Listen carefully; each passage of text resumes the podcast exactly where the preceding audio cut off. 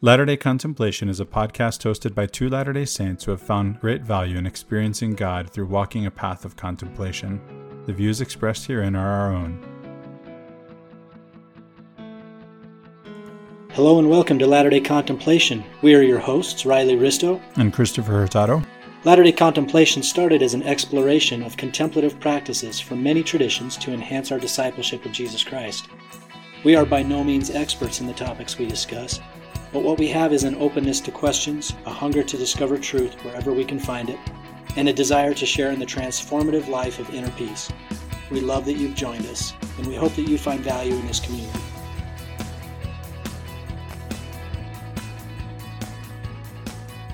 Welcome back to Latter day Contemplation. I'm Christopher Hurtado. And I'm Riley Risto. And today we have with us a very special guest who is my good friend and Sheikh David Peck. David was born in 1957, raised in Utah and Arizona. He graduated from Brighton High School in Cottonwood Heights, Utah in 76, and he served as a, an LDS mission uh, or missionary in Seville, Spain, where my wife was an exchange student in 10th grade. His, he also, let's see, your wife also served in, in Seville, right? That's correct. Yeah. So he married Rachel Elizabeth uh, Rady of Fairfax, Virginia. They have five children and eight grandchildren. David has a few degrees, and I'm going to ask him why, and, and he knows why, and he'll share that with us. He did study um, for a, let's see, he's got an undergraduate degree in history. Uh, at, he has an undergraduate degree in history from the University of Utah in 1981. He briefly interrupted his studies in 1981 for training in the 142nd Military Intelligence Battalion as a linguist in Iraqi Arabic uh, with the Utah National Guard. He completed an MA in Middle East Studies in 85, earned a Juris Doctor degree from S.J. Quinney College of Law in 88, and a PhD in History of the Middle East and Islamic Civilization in 2003. He taught history, philosophy, political science, and religion at BYU, Idaho from 93 to 2020. And he was a Fulbright scholar, uh, or visiting lecturer, sorry, at the University of Delhi, India from 2010 to 2011. In 2014, he joined the Sufi Ruhaniyat International and is a student of Pir Shabda Khan, and that's why we're having him on the show today to talk about Sufism. In 2020, he was initiated as a Sufi master and guide. In the same year, he founded the Teton Sufi Circle located near Grand Teton Mountains in Idaho and Wyoming. He's written many articles and essays on Sufism and Islam. He's currently writing a book entitled Of Saints and Sufis Musings of a Mormon Mystic. He has begun a series of Sufi Mormon podcasts by the same name, listed at ofsaintsandsufis.org. Welcome to the show, David. It's good to have you with us. Thank you. It's good to be here. David, let's start with that question I, I hinted at. Why do you have so many degrees? Well, you know, Christopher, we've talked about this before, and uh, I think sometimes life takes us in, in strange directions based on our experience. Uh, in my childhood, one of my formative experiences was unfortunately a rather tragic one, and that was um, a period of about uh, almost a year of sustained uh, sexual abuse by a female neighbor, the older sister of, of a childhood friend. I was just uh, reaching five years old, and so uh, this really had a, a very deep impact on me and left a lot of wounds in my life. Uh, it was the kind of abuse that comes with uh, death threats and sort of beatings in places that aren't easy to find and those sorts of things. And uh, it's it's hard when you're, you know, sort of traumatically sexualized at, at, at that early age. And so I think the way the way I understand all of my education is it's how I buried myself in an area I could be successful in and uh, a way in which I could uh, try to master part of my life. I was good at academics. Uh, I did well in performance of those things, and so in essence, I was running away from my my wounds by by doing that. It wasn't until I was in my 30s that I was able to tell my wife about my abuse, and it wasn't until my mid 40s I could talk to my parents about my abuse. And it wasn't until my mid 50s that I actually began to sort of engage in uh, undoing some of those abusive activities. And I think that in a way, it's a pattern that people tend to follow. If they have an area in their life they feel successful and it gives them a way out. Does that make sense? A, a way of engaging in a successful manner. But I think other people, it can become even more tragic because they may not be able to find that. So a lot of my education was me simply going and going and going and going and going. And it was great education. but I didn't have to face life. Um, I lived in my own kind of little world. So that's that's the story behind a lot of that. And Sufism has had a powerful healing influence on me, and we can talk about that at some point.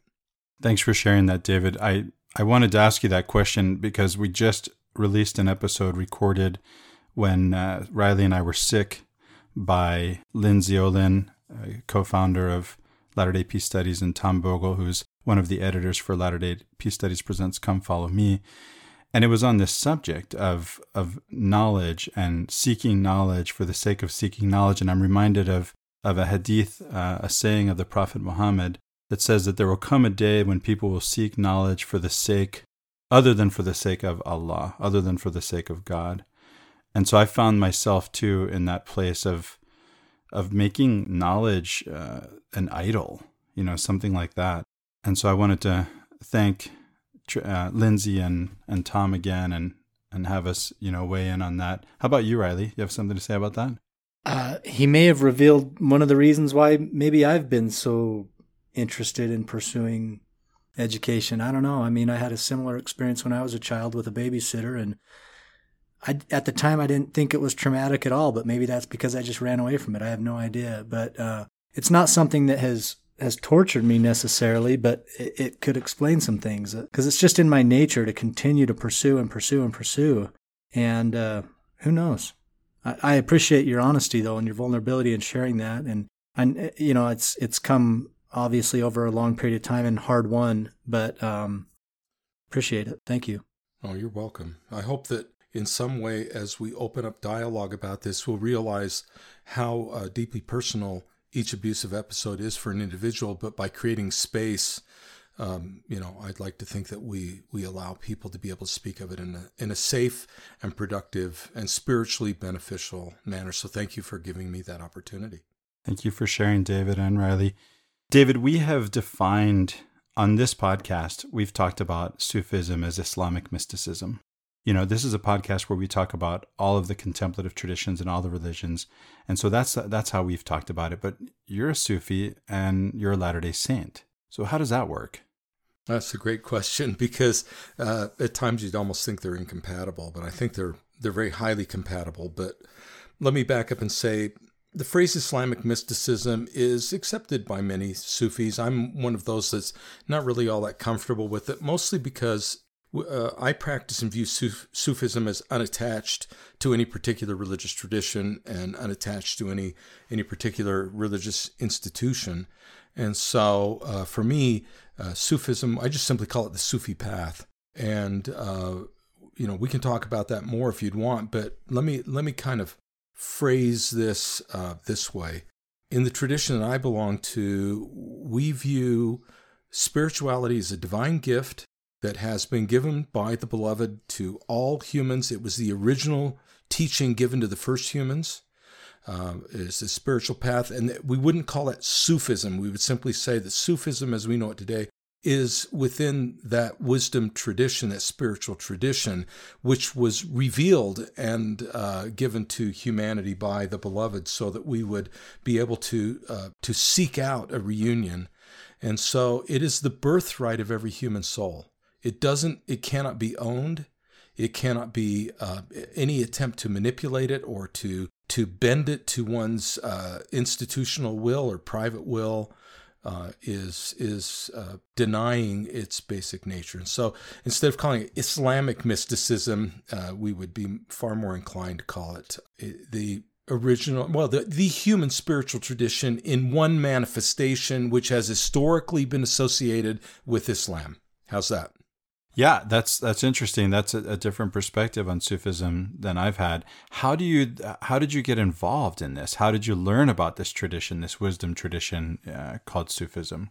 This isn't, you know, it's not something I heard about at church, right? I, I learned about it through my stu- Islamic studies. That's correct. You've studied you've studied Islam and you've studied Arabic, and as a result, you're going to be brought into contact with it. So the vision of this, that's popular or known among many uh, Sufis is that uh, Sufi, the traditions, the, the original spiritual tradition, has been uh, sheltered, has been advanced under the umbrella of many formal religious traditions. And so Islam would be one of them for Sufism. But Buddhism would be doing the same sort of thing for, and many forms of Buddhism would be doing the same sort of thing, or uh, you know, Jains or or uh, Hindu traditions of various sorts, or Zoroastrianism or Judaism, the Kabbalah, and these sorts of things would be viewed as as particular streams, and so they are protected or sheltered or advanced uh, under these guises. Now, how did I get uh, introduced to it? So, when I was an undergraduate student, I, I did take a course that was dealing with um, the history of the Middle East and, and dealt particularly with the origins of Islamic philosophy and, and sort of theological efforts in the 8th and ninth centuries primarily. And as it did that, I, I became introduced to uh, people like uh, Muhyiddin ibn Arabi, who is called the Sheikh al Akbar, which means the greatest master um, who is a Sufi of, of, of, a powerful Sufi, credited with writing perhaps uh, uh, over 400 treatises of various lengths, and certainly one of the most formative thinkers uh, in religious history. And as I did, I, I, learned about Sufism. So let me start by saying I've always known about Sufism, and I've long been attracted to mystical traditions of many kinds, um, whether they be Christian or or or Jewish and and other faiths that are often called Eastern or however we want to categorize them. Bottom line, learning about mysticism is not spiritual practice. And as I grew older, I was always on the lookout for for someone who could help me cross the line uh, from studying about a spiritual tradition to participating in and growing in the practice of a spiritual tradition.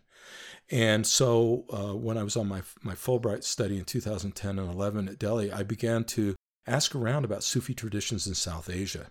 And uh, I asked at many institutions that I gave lectures at there, and many people said, You need to know a fellow named Salman Chishti. He is uh, a descendant of the founders of the Chishtiya order of Sufism, considered one of the four great streams of Sufi tradition in existence. And he and I became dear friends. And as we uh, worked together, I just said, you know, I need to practice. So, so that there's a there's a moment where it's, to me it's the same thing in any spiritual religious tradition to where you may have to make a decision about how real it is to you and how deeply engaged you want to be with it uh, because talk about god talk about uh, a faith talk about theology the stuff we do every sunday in our meetings is talk it's it's talk now, that doesn't mean it doesn't have value, but the value it has is the value of talk. At some point, there needs to be, for me at least, a crossover into practice, and that's a different world altogether. So there it is. I mean, a, a lot of reading and a lot of talking came to um, moving into practice, and it was a powerful moment in my life when I made that transition. I can relate to that to that in a very personal way, since I, you know, through Islamic studies also knew about Sufism, and was really waiting and looking and you know it's some, not something that that I did actively. I, I wasn't going around asking hey does anybody know a Sufi master? or something like this. But uh, but just waiting for that master to appear and you know preparing myself uh, until I met you David. And you know it, it really is it really has been personally transformational from the start to actually begin a Sufi practice. And for that I'm grateful to you uh, as my teacher David, there are there other Latter Day Saint Sufis? Are we, are we the only ones? No, no, no, no, you're not the only ones. Uh, and I'm certainly not the only one. Uh, for a while, people were saying, oh, you're the first Mormon to become a Sufi. And I go, really? I, I don't think so. But I will say this most of the Mormons who I knew who became Sufi at an earlier time had done so in connection with leaving the Mormon tradition. Right. And so uh, I may be one of the earliest people that said, I want to, I don't want to abandon my background as a Mormon. I find value in my background as a Mormon. Um, and uh, I, I don't have to abandon it. That's the beauty of it. Uh, instead, I feel that my Sufism has enlivened my Mormonism, if you will. And that's why the title of my podcast is is saints and Sufis, right? It's it's this idea of uh, a balance. So I think it, that it it uh, works that way. Now I have probably oh right now just a little under twenty students that I teach, almost all of whom are Mormon to one degree or another. Some of them have formally resigned from the church, I guess we would call it. Others of them are at various stages of engagement. Um, and some of them, like me, I, I consider myself fully active. You know, I figure if I pay tithing, I, I'm pretty committed, right? so, so any rate, uh, yeah, there are there are quite a number, and I think that the number is growing. Is why I decided to kind of start reaching out through writing and reaching out through uh, podcasting, and I'm kind of in an early stage with that, but but I think there's a lot of people out there who who would want to combine them. So we have to talk about religion and spirituality, or faith and and spirituality. I think uh, that's a an important distinction, and, and and both are possible, but we have to address them kind of individually. That's Mormonism and Sufism. Well, that that's actually was gonna that leads perfectly into my question. You know, you said earlier that the phrasing of this sentence that you said earlier was, "I I'm Mormon, but I became a Sufi," and and I wonder if if that was an intended way of saying it, or because it almost sounds as if you were one religion, you know, Latter day Saint, and you became another religion, Sufi, when in reality, I'm not sure that's, is that what you intended to say, or is there another sense in which you meant that? No, thank you. Uh, yes, I meant that as as a growing type of, of an organic uh, relationship, and and I think that um, I'm not a fan of binary thinking as a rule. I think there are very few things in existence that are truly binary, including in thought. And so uh, it, it, it's a journey and it's a movement on a path where I pull in what's available to me to help me move along that path. And so, as the church has helped me move, well, as Mormonism, I would say more than the church. That's an institutional question, and I don't. I'm not trying to diss the LDS Church or anything else, but I'm basically saying that to me, these are movements um, along a path. The way in Sufism, we would say it is our movement should always be toward the one. And if we are moving toward the one, that is our personal path. And so for me, my Sufism and my Mormonism are an organic, an organic path. They're not alternatives. There, we've we've spoken quite a bit on this podcast, David, about uh, the movement of perennialism, and it almost feels like your experience with Sufism is somewhat analogous to perennialism. Do you feel the same? That's a great point. Yes, because uh, as I mentioned before, the vision is that this is the spiritual tradition that belongs to all humanity, has been, been with humanity as long as there has been humanity whether or not you know where however we want to consider that uh, whether that's 200,000 years old or 2 million years old or however we want to look at it.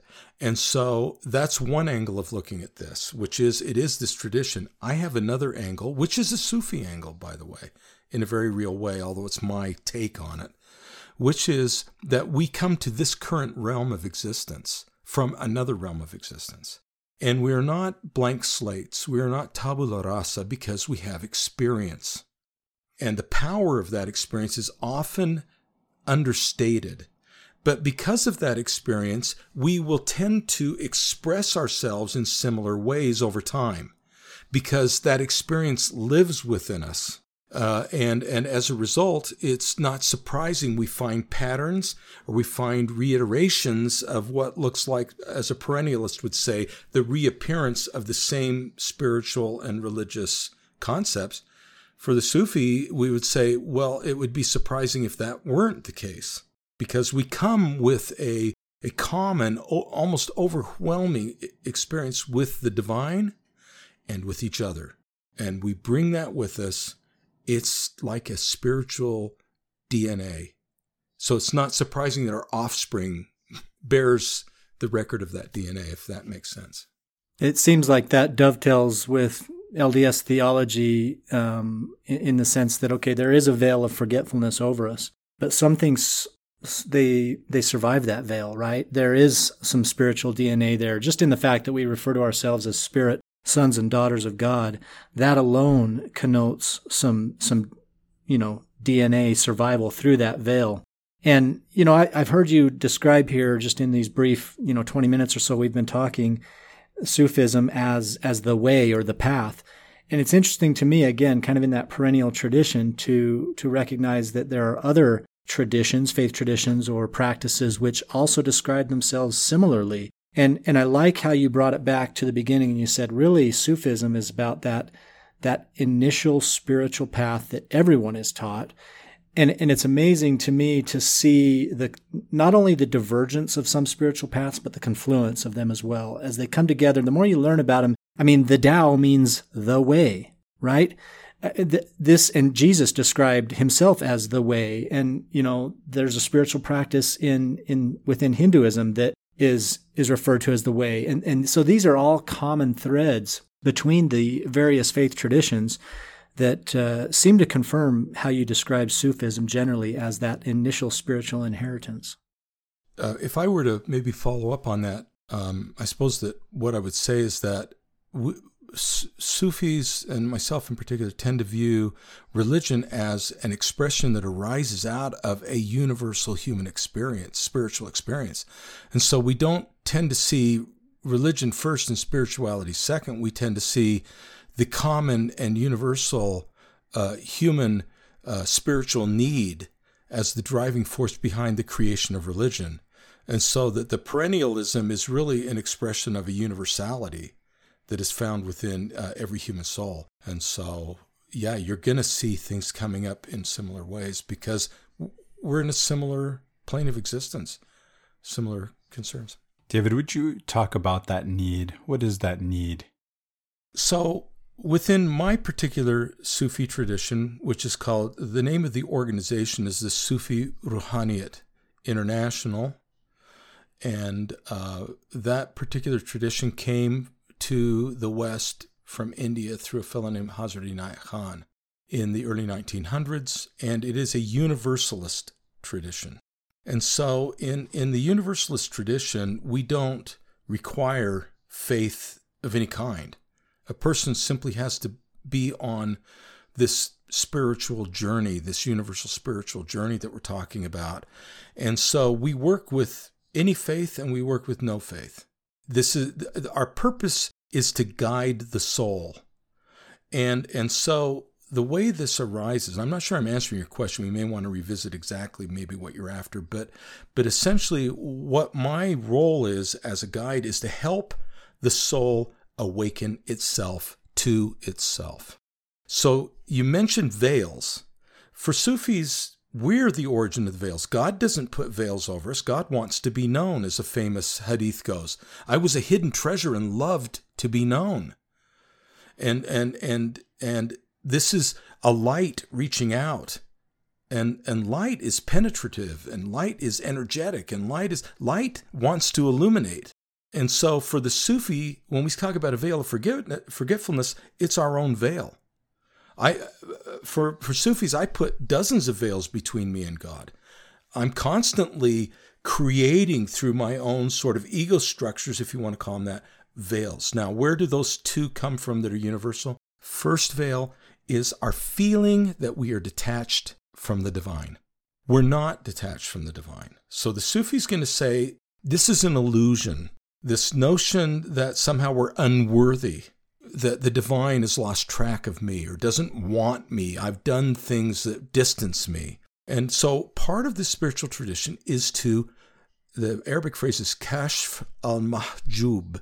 I want to lift up the veils and realize I'm already in the divine presence. God is already here. That light is already here. It's not like the light got turned off. Certainly, that the Holy Spirit goes to bed at midnight or left the room when somebody swore, or you're going, no, the, the person that swears is exactly the person God wants to work with. You see, uh, this is Jesus. The people he wanted were the publicans and sinners. You know, he he's going, no, I'm I'm going to go out. Those are the people that need the physician, not the whole. And of course, so the first wound is that. There's a great Sufi story, and I know I'm rambling, but I'll try to keep this concise. The Sufi story is a Sufi pilgrim comes back to his hometown. He's nearby, one one day's journey away. Been gone a lot. Goes to a mosque, just collapses, just exhausted. And of course, to show the sole of your foot is disrespectful in these many of these cultures. And so his feet are facing the mihrab, the niche that points to Mecca and the Kaaba someone nudges him, say, soles of your feet are pointed toward the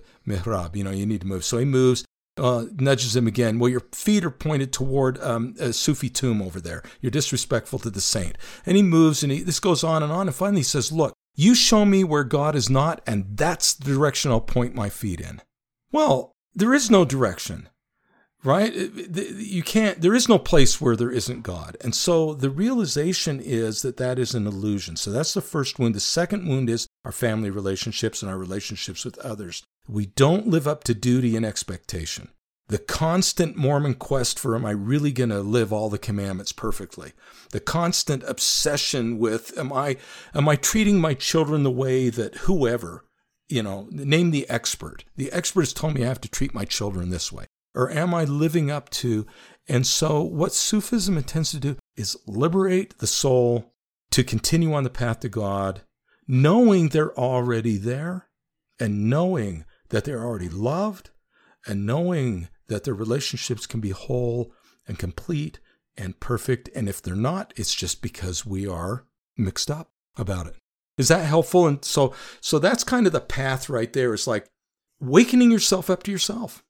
Yeah, you've answered my question. Thank you. Uh, you know, the this is you're touch on themes that we've covered on this podcast many times. You know, the idea that you're already always worthy, that metaphysically you are in the presence of God. You may not be aware of it, but that's an epistemological issue.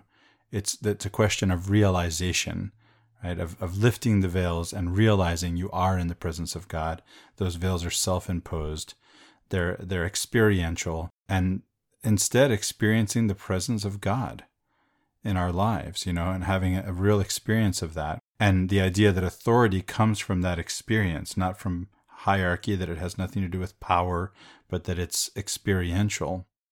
Which they might they might correspond with each other. There might be plenty of examples where hierarchical authority and experiential authority overlap, but that's not a guarantee, right? So the real credibility for the mystic, someone who's seeking for an experience with God, is someone who has actually had that experience with God.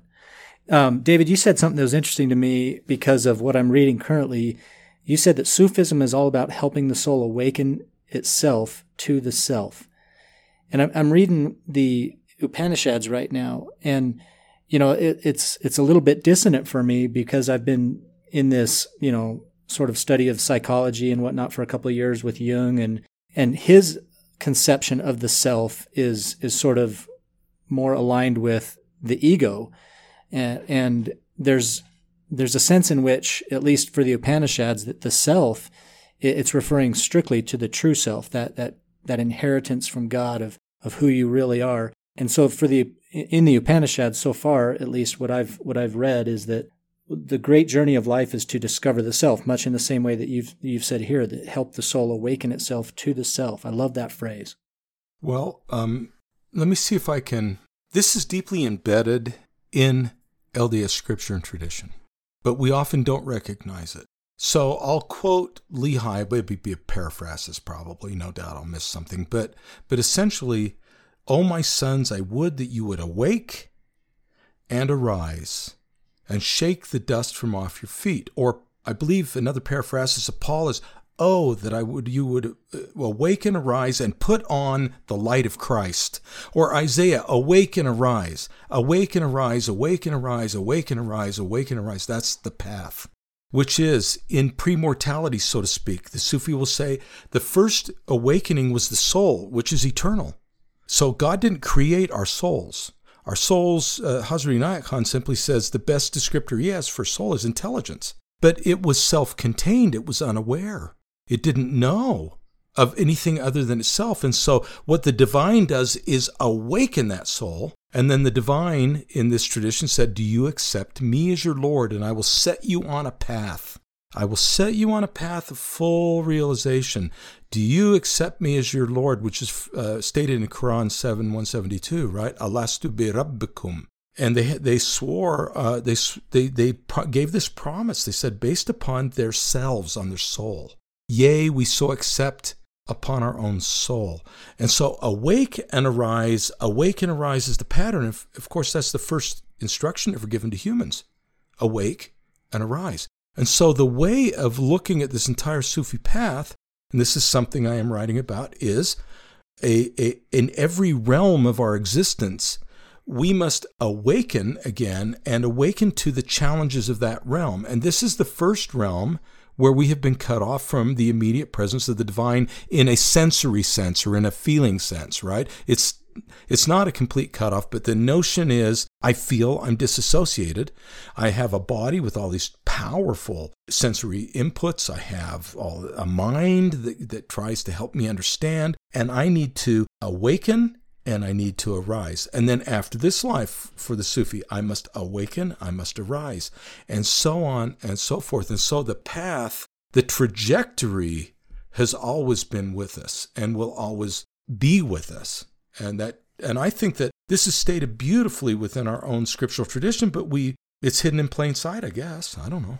David, we did an episode on um, section 76 of Doctrine and Covenants a while back, and the original genesis for that came from studying in the New Testament, where, where Joseph and Sidney were spending a lot of time in, in the New Testament, and they came across this teaching of, of Jesus that essentially pointed to death and resurrection as kind of as kind of the way, right? And and we we dove into that deeply. And what you're describing sounds very much like that. This awaken arise, essentially, it's it's a death and a rebirth. You're, you're going from one uh, sense of awareness or consciousness, and, and you're awakening to another sense, and you're arising out of whatever it was you were, you know, mired in before, into a new state of existence um, restoration movements, this should really resonate for people who are into the mode or understanding of restorationism. And so this this is going to prompt a question for me uh, that I want to I want to pose to you: Is was Joseph Smith a Sufi? Uh, when I talk about Joseph Smith to my Sufi friends, they go, "Oh yeah, yeah, oh absolutely." So, uh, brief anecdote: uh, in 2014, I was invited to um, a meeting of, of the Universal Sufi uh, movement, and it was in Istanbul. And this is where I met my master, Shabda Khan, um, beautiful human being. But while I was there, there were only 24 of us there, and 21 were Sufi masters from all over the world. We did have a Hindu Swami, we did have a Zen priestess, a, a monk, and we had me and I'm really feeling way out of my depth here. I mean, these are some of the, the greatest spiritual masters within the, the, the Sufi world. But while while I was there, uh, I met Jonathan Granoff, president of Global Security Institute, and a Sufi. And Jonathan sat me down, and he's he's interested in politics because he works with the UN and he works with all kinds of organizations. And he, he said, We just had Mitt Romney run. He's a Mormon. I don't know anything about Mormons. So let me ask you a question, David. Are Mormons mystics? And I said, Yes and no. And he said, What do you mean, yes and no? And I said, Well, I told him the first vision story in encapsulated form. And, and of course, when, when the Joseph Smith first vision stories, all of them account for being in the divine presence, he, he, he immediately lights up. Aha, Joseph Smith is a mystic. They they immediately get that. And then then he said, "Well, you said, but you're also not mystics." He said, "But let me guess. So you train your young men and young women, your 14 year olds, with spiritual exercises, fasting, prayer, meditation, and and you send them out in the woods and and basically say, don't come back until you find God, like Joseph Smith." And I go, "Well, that's where we're not mystics." And uh, because we institutionalize the experience. But I think understanding Joseph Smith as a mystic is a powerful way of understanding Joseph Smith. He certainly behaves like a Sufi mystic in in how he addresses problem. My mind couldn't make up what to do. I couldn't settle on anything else. Well, mind does that. You simply revisit your assumptions and then the assumptions of those assumptions and and you it's hard to find a resting place. So, you know, he reads, he goes out, and he has this incredible experience. And I think is it the 1832 version of the first vision really is the most mystical to me. I felt the, the presence of God throughout the cosmos. I felt the forgiveness of my soul. It's not about churches, sects. It's not about any of those broader theological discourses. It's about Joseph Smith and his soul before the divine. That is a mystic. Well, uh, one thing we've brought to the fore in our prior episodes is this idea that even in the later account, of Joseph Smith's first vision, it wasn't necessarily about sex and religion at all anyway. If there was any condemnation, it wasn't of it wasn't of churches, it was of dogmas. It was of it was of the creeds specifically that were that were denounced, and that fits perfectly into more of a mystical interpretation of, of Joseph Smith's experience. I love that you mentioned that Jonathan Granoff asked, let me guess, you know, it's 14 year olds, you sent him into the wilderness. And it's like, okay, Joseph Smith was a 14 year old that went into the wilderness and he had the mystical experience, the theophany that kicks off movements always. That's always the pattern. And what happens is the pattern tends to get systematized and, um, I don't want to say coercive. I, I, there's a better word for it. Maybe uh, it just becomes orthodox. But in any sense, you can't necessarily teach or prescribe mystical experience. That's what makes it mystical. And it was the uncertainty and doubt about those patterns that Joseph Smith had, it seems to me anyway, that led him into his own personal mystical experience with God. I think that's a very powerful observation. So, kind of the way uh, the Sufis I hang out with deal with this or think about this is that revelation is given profound experience. Humans have this, and the moment we share it, then within one or two generations, it's institutionalized. It becomes a religion. And religions have within them uh, power structures and authority structures, and those then begin to say the institution is responsible for your soul. But the institution can never be responsible for your soul because it's by your own experience that you learn to judge good from evil, not by somebody else's experience, not by a creed, not by a dogma. It's by your experience. And, and so the role of the Sufi guide, kind of just to touch on something that, that I talked with Christopher before, but the role of the Sufi guide is to help the individual's soul find itself, right? That's all it is, because I don't have authority over their soul. And if I try to assert authority over the soul, it is by definition unrighteous dominion. It's not my dominion. It is unrighteous. I have no right to do that. Now, does that mean I, I wouldn't share in a church or I wouldn't? It's just that when we get to the point where we seek to impose our will upon others, we run into trouble. But to the extent a church helps us to awaken and rise, it's helpful. But that's why mystical traditions and wisdom traditions are one on one. You have to, and institutions can't be one on one by their very nature.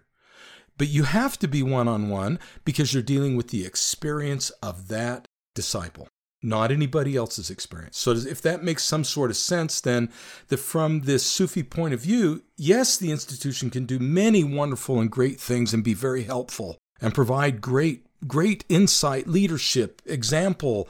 It can do that. It might do something else, but I mean, that's its potential. But it can't work with the individual until you are working with the individual. And that's why I think these patterns complement the institutional and the mystical guide. The guide needs to lovingly help the person find themselves. And and that's why I think so many traditions around the world, Buddhism, Hinduism, all these have that guide aspect, right? But I think sometimes we're left on our own. Just go pray every day, pray, well, what do you mean? And so I think the role of the guide is to help out. That brings up the question then what does a Sufi master or guide do? How how does how does the teaching work? Okay, so being a wisdom tradition, the the teaching has to work with a master or guide who is further down the path than others. And that doesn't mean they're perfect, or that doesn't mean they really have answers. A, a, master doesn't have answers for other people. The answer lies within the person. First of all, a Sufi guide must have respect for another person's soul, absolute respect, meaning that soul of that person is eternal. It has every characteristic in it that the divine has generosity, love, kindness, compassion, you know, strength, all of the divine characteristics are in that soul. And so it begins with a deep respect for that person. So if you really are trying to introduce them to their soul, that's how you do it. Many Sufis among themselves will greet each other by you know saying, "What's your name?" and the answer will be God. And my name is God, and so is yours. And until we realize that, we're in a power relationship. So it has to be a loving relationship where I lead down. I, I try not lead. I move a little further and say, "Have you thought about this?" Second of all, it is an honest relationship. It becomes somewhat intimate. The guide learns about the disciple. And as they learn about the disciple, there can be painful and personal things that go along. So it has to be one of helping the person uncover the divinity within them, that they already are God, that that they already are divine, and bring this into the fore. But it has to be through pain, in some cases through abuse, in other cases through death and grief and loss, or in other cases. And so you look for the two wounds feeling you're disassociated from God, which we call the primary narcissistic wound. The secondary narcissistic wound then is I feel like I've failed others, especially my family.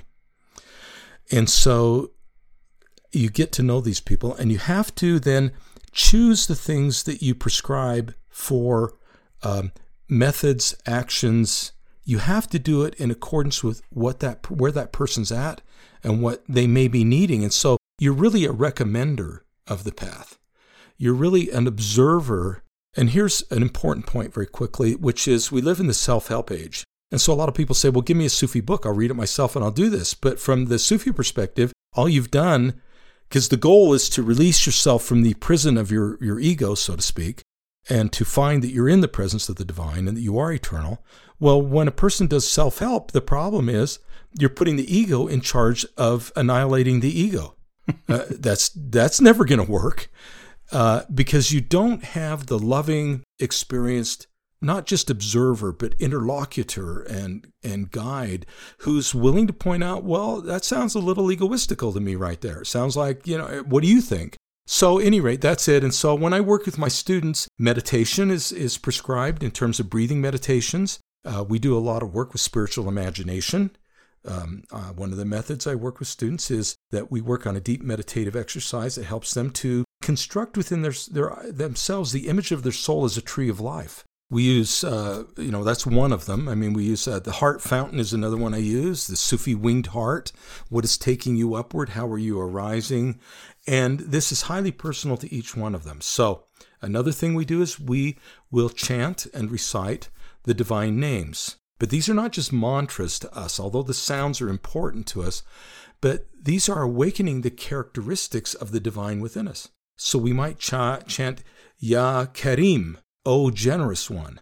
But what we're really doing is we're awakening within our soul the fact that I am Al Karim.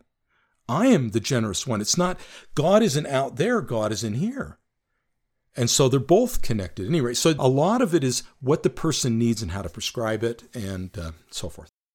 Okay, the first the first point you brought out, David, reminded me of a quote from C.S. Lewis. He says, "There are no ordinary people. You have never talked to a mere mortal. Nations, cultures, arts, civilization, these are mortal, and their life is to ours as the life of a gnat. But it is immortals whom we joke with, work with, marry, snub, and exploit. Immortal horrors, or everlasting splendors. This does not mean that we're to be perpetually solemn. We must play, but our merriment must be of that kind, and it is in fact the merriest kind which exists between people who have from the outset taken each other seriously. No flippancy, no superiority, no presumption. That's so beautiful. And that's how and that's how the the, the Sufi master addresses all others, right? I mean, obviously uh, a student, but really all others. It's that recognition of of the divine in the other. David, uh, something that called to mind, you know, we, we are we are a podcast dedicated to contemplation. That that's and we're always thinking about trying to create spaces of contemplation where the listener can be participants with us instead of just observers or listeners. And uh, you know, you, you named several practices or, or methods you might use to awaken someone to that to that self that you identified earlier. And I wonder if there's and, and maybe draw upon your, your experience with this, but is there is there one that you could use as an example that we could sort of play out right now with, with Christopher and I and, and have you lead us in, in just a very basic Sufi contemplative practice? Yeah, absolutely. I'm glad you asked. Um, so let me talk about what we often call centering breath, which is how to contact. And we are very much in line with the traditions of breathing. Um, I don't know if you know Paul Reps, who wrote the book Zen Flesh, Zen Bones, and in the back of it uh, traced a lot of the origins of breathing techniques in China, Tibet, and elsewhere back to their ancient origins. Paul Reps was was closely associated with Hazrat Inayat Khan, the founder of our our order, and so we we accept all these breathing traditions. So The idea of centering breath is to create what I call soul space. In other words, if you have an authentic voice that can can bring you immediately into a, a zone of truth and reality, um, it's going to be soul space. It's not your mind. It's not that the mind's evil. I mean, we're not. We certainly don't preach that, or that ethics are irrelevant and rules. We don't preach that either. Uh, but that everything should proceed from the soul. So we need to create that soul space. This is a very short exercise, and I'd be happy to walk us with it.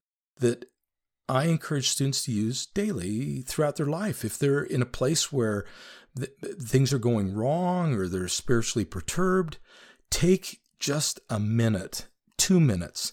And it uses the Arabic phrase, La ilaha illallah, which is, of course, there is no God but Allah, or there is no God but God. Allah is a name to the Sufi, not some other reality. It's a name or a title. So we could say the divine, the beloved. I love the beloved because it is love.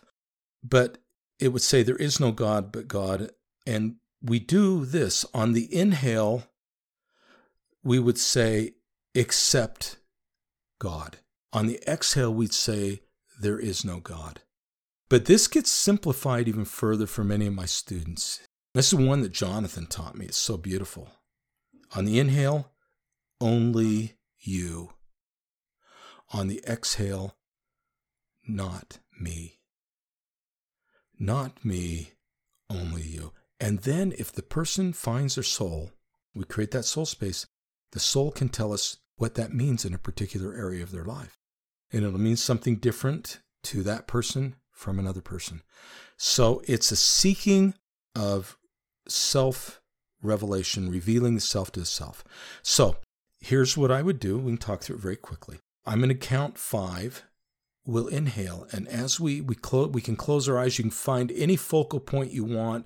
I use what's uh, known in Raja Yoga as the Ajna chakra up here in the forehead, the third eye area, as my focal point, if you will, just a place to center.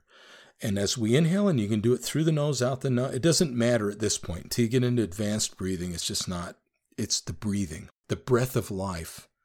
Remembering that the divine said, I put into the human my spirit, my spirit, the breath of life. We're seeking to put into us on the inhale that spirit, the breath of life. So we're going to count five and then inhale and exhale. And as we inhale, I'll talk you through it. Only you, not me. So go ahead and exhale, and then we begin the five count. Inhale slow and steady. One, two, three, four, five. Exhale. One, two, three, four, five. Inhale. Only you. Only you. Exhale. Not me. Not me. Inhale. Only you. Exhale. Not me. Now, as you do this, you may have something arise that comes to, into your consciousness as you do this that reminds you of ways in which me is in charge. Or you might find ways in which the beloved is in charge. And each of these will be experiences for you and you alone. But this breath centers you back in your soul, re energizes and revitalizes you, and allows you then simply to say, In what ways is my ego, my narcissism, bending others to my will, thinking them of as objects, or or my relationships at work, or whatever it is, or in what ways am I the divine? In what ways am I possessed of, of the characteristic of the divine? Love. How do I love? Who can I love better? How can I express that love more fully? And then we come back into our consciousness when we're ready. This can be done in one minute, it can be done in two minutes, it can be done in five minutes. Some of us stay there for hours. Okay, that's is that helpful to give kind of one quick that's just a thing it's an exercise that can be done anywhere anytime, any it can be done on a train, in a doctor's office. You know, can't be done driving your car. It can be done in the passenger seat. Unless your focal point is the bumper in front of you, right? or that flashing red light in the rearview mirror. Thank you for sharing that with us. I love that. My experience of it is that it was incredibly restful. As brief an exercise as it was, it was restful. And, no pun intended, inspirational. Uh, so, David, another another spiritual practice you mentioned already is invoking qualities of God in the Islamic tradition known as the 99 names of God. You didn't mention 99 names, you just mentioned a few of them and you said earlier that that these are qualities of our own souls and that when we invoke these names of God, we're invoking them in ourselves. Would you go into that a little bit more? Okay, yes. And there are more than 99 for Sufis. In fact, Ibn al-Arabi said the name, number of names are infinite, but we can't work with that. it's totally unworkable. But they're not as they would be understood necessarily in the Islamic world either. Sufis have their own spiritual understanding of these things. But the notion is that because our soul is, it's hard to talk about these things because we talk about quantities and stuff and material, but whatever our soul is, is the same as God. And it's the same as your soul. There's no hierarchy between our souls among ourselves. Instead, um, but but there is individuality. My composition of these divine qualities is different than yours. And so for the Sufi, personality is in large respect.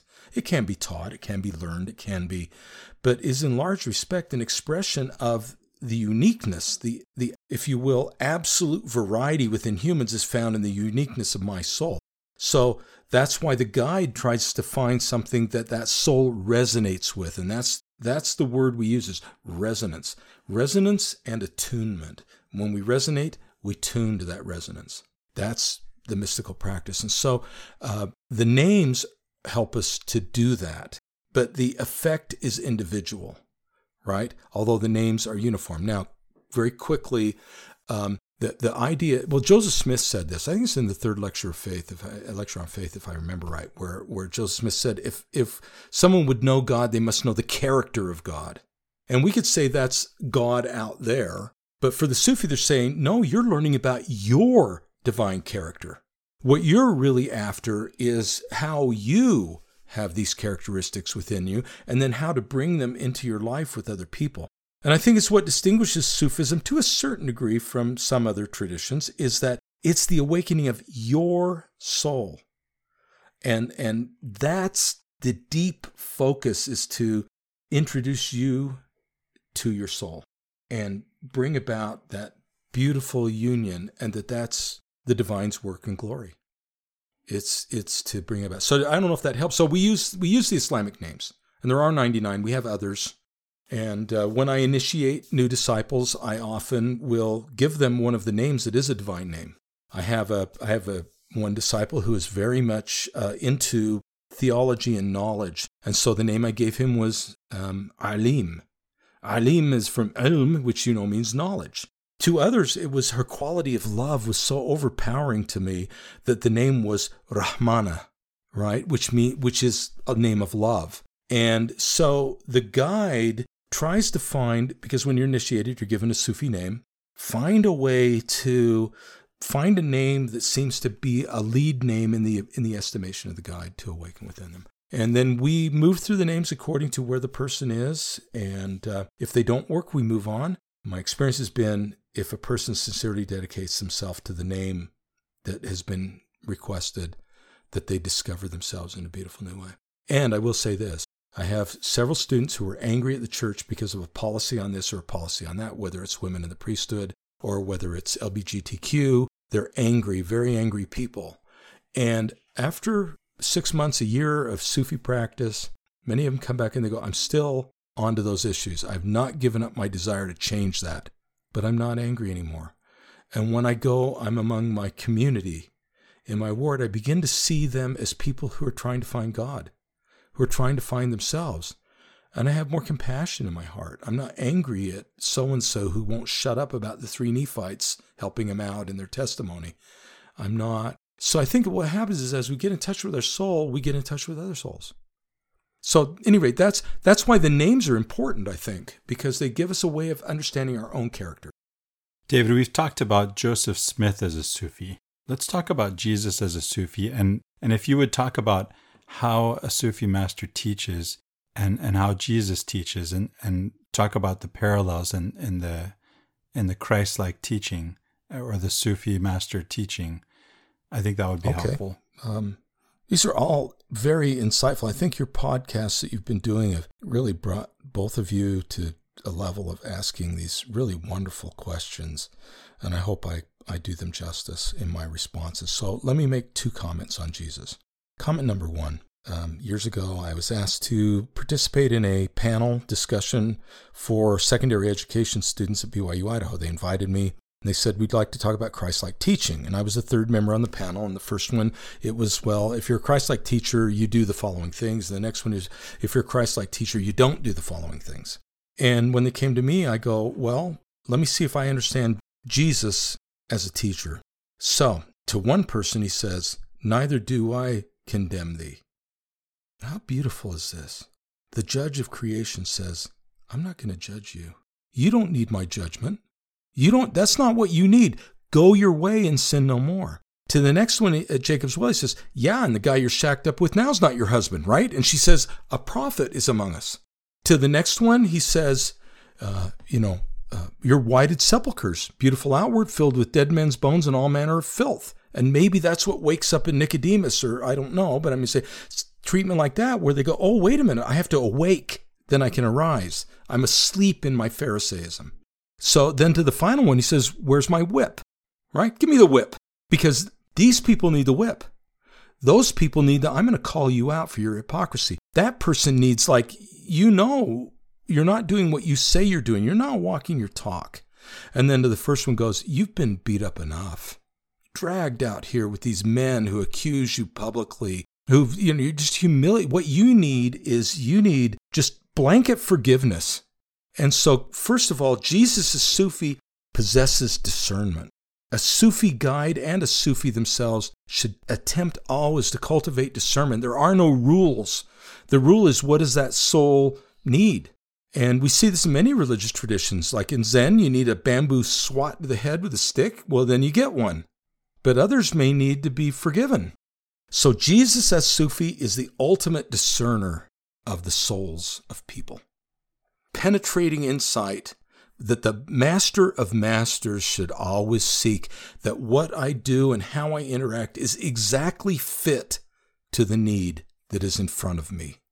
Now, we want to make a religion and say it applies every time in every place. Jesus didn't do that.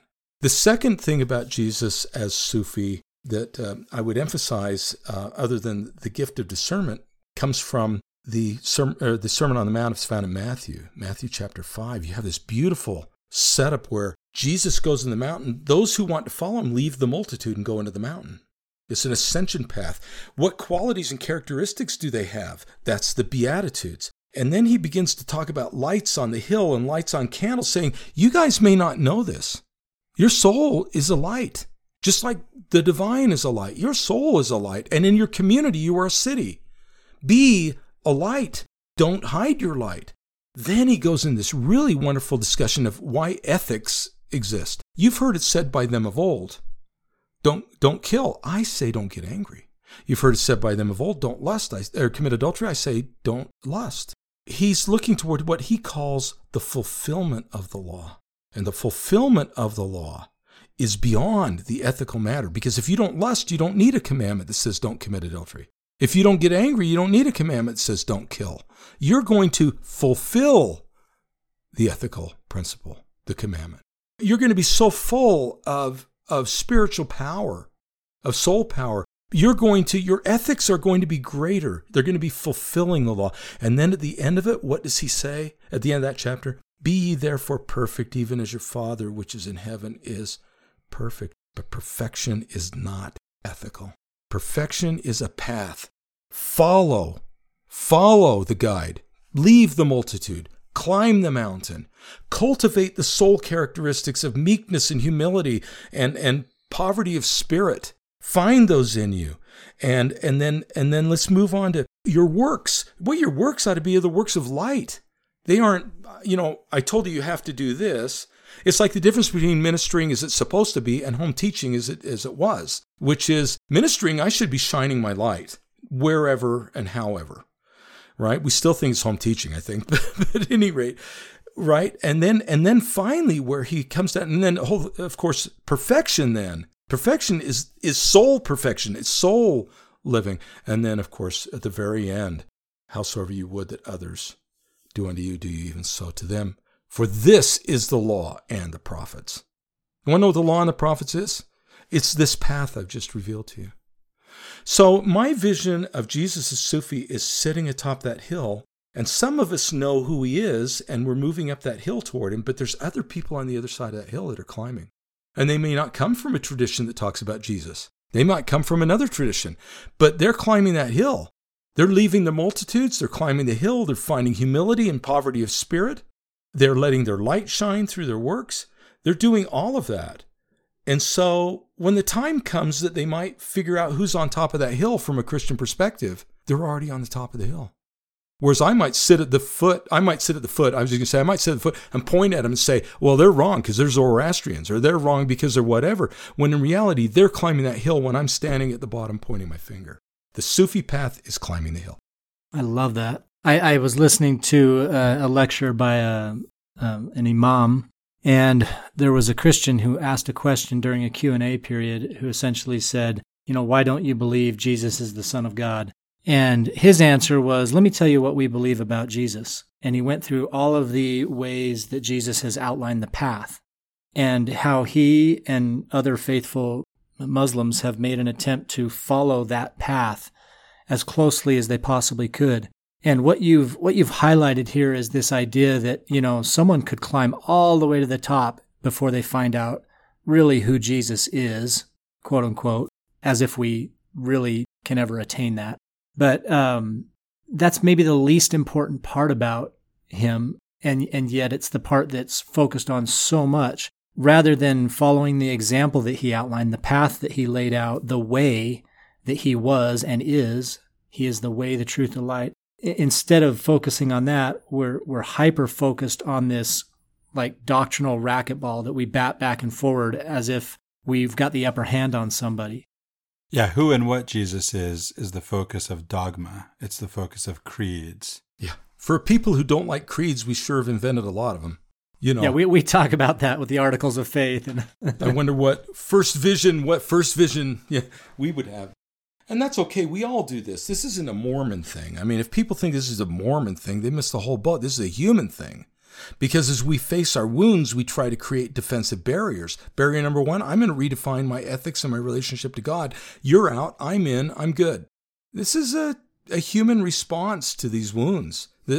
So Sufism can be a painful path because it begins to uncover the wounds that we've hidden.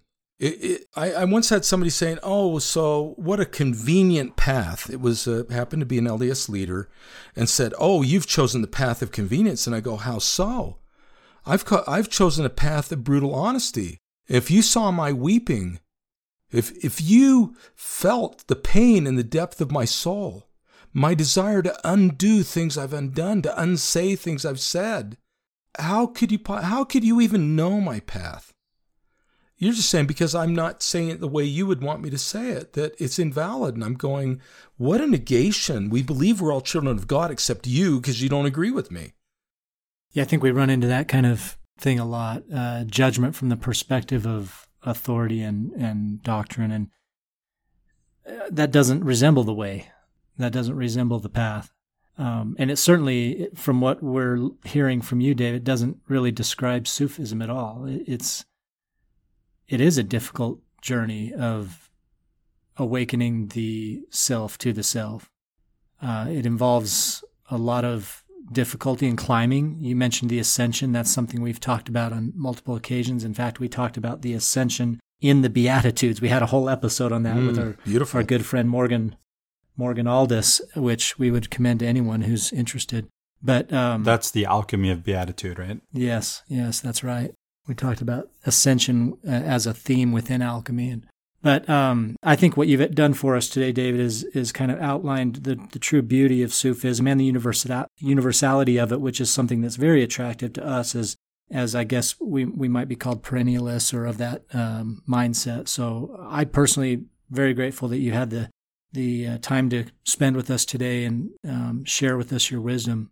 Yeah, you've you've told us that uh, that we don't have to be. So we, we we're always looking at how we can borrow from contemplatives or mystics and other traditions. If Sufism is Islamic mysticism, we can borrow from it. But as you've described it, we can become Latter day Saint Sufis. Saints and Sufis. Thank you for that. Saints and Sufis, yes. Just in conclusion, I want to thank you. I have felt the power of your souls as I have conversed with you today. And Sufis are very much believers where two or three meet to seek the divine. Then the revelation of that eternal presence is given to us. And I have felt this today. And I wish to thank you for the gift of your presence. Thank you also for the gift of your presence, Sheikh Dawood. Uh, I really appreciate you coming on and, and sharing with us. Well, for Latter day Contemplation, I'm Christopher Hurtado. And I'm Riley Risto.